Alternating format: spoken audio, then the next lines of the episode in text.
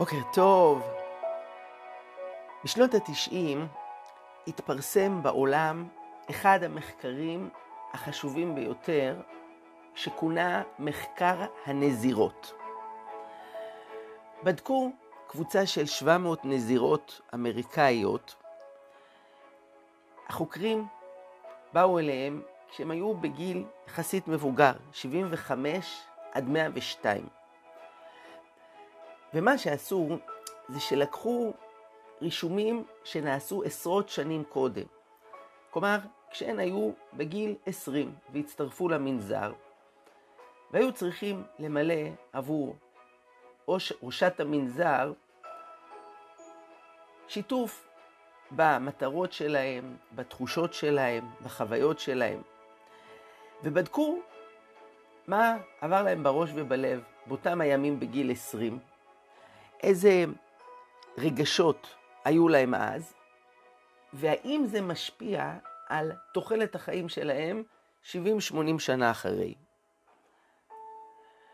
מה שהמחקר גילה זה דבר מדהים, שנזירות שבגיל 20 ביטאו במה שרשמו רגשות חיוביים יותר, הכרת תודה, שביעות רצון, אהבה, אופטימיות, תקווה, הסיכוי שיהיו חיות וקיימות ובריאות במשך 80 שנה היה גדול הרבה יותר.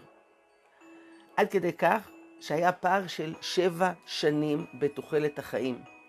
בין אלה שבגיל צעיר היו פסימיות, היו בגישה שלילית, לבין אלה שבאו בגישה חיובית ושמחה והכרת הטוב. השבת קוראים בפרשת עקב את דבריו של משה רבנו. לפני שהוא נפרד מאיתנו, לפני שעם ישראל נכנס לארץ, משה מדבר על חברת השפע שעומדת להיות. אתם הולכים לחיות ברמת חיים גבוהה, ארץ זבת חלב ודבש, הצלחה כלכלית, אבל במצב כזה יש חשש של ורם לבבך ושכחת את השם. שאדם יהיה מרוכז באושר שלו ובעצמו, ולא ידע להכיר תודה, לא ידע להעריך ולשמוח במה שהוא קיבל. והדבר הזה הוא פתח להידרדרות ולנפילה.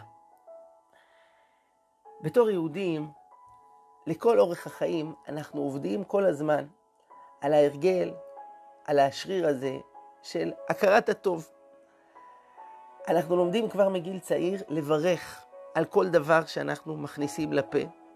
הבוקר שלנו נפתח בברכות השחר, שזה בעצם שיר של הודיה על העיניים שנפקחות, על הרגליים שצועדות, על הבגדים שיש לנו, יש דבר מעניין שמופיע בתפילת שמונה עשרה.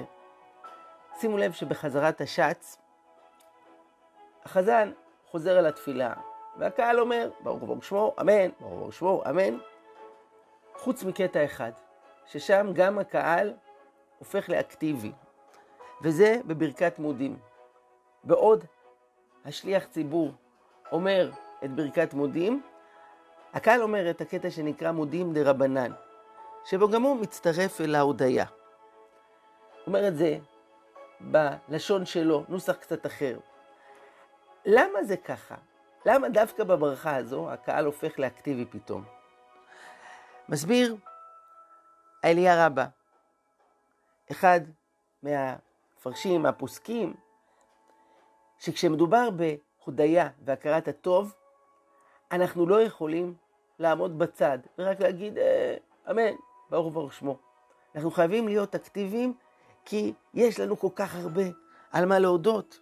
אסור להיות גאוותנים או עיוורים ולהתעלם מכל זה. ואדם שיחיה את החיים עם תודה על השפתיים, אדם שידע לראות את מה שיש לו ולהעריך את זה ולשמוח בזה. זה אדם שהחיים שלו ייראו אחרת. בארצות הברית עוד בתקופת מלחמת האזרחים, 1863, לפני כ-150 שנה. זו הייתה תקופה קשה, מאבק מר בין חלקים שונים של ארצות הברית. החליט הנשיא אברהם לינקולן להפוך את חג ההודיה, שהיה עד אותו יום באמריקה מנהג, להפוך אותו לחג לאומי. ואמריקה, ודאי של אותם הימים, הייתה מאוד דתייה, מאוד מושפעת מהתנ"ך. כי אצל אדם מאמין, בוודאי אצל יהודי, שזה כתוב אפילו בשם שלו, יהודי זה מלשון להודות.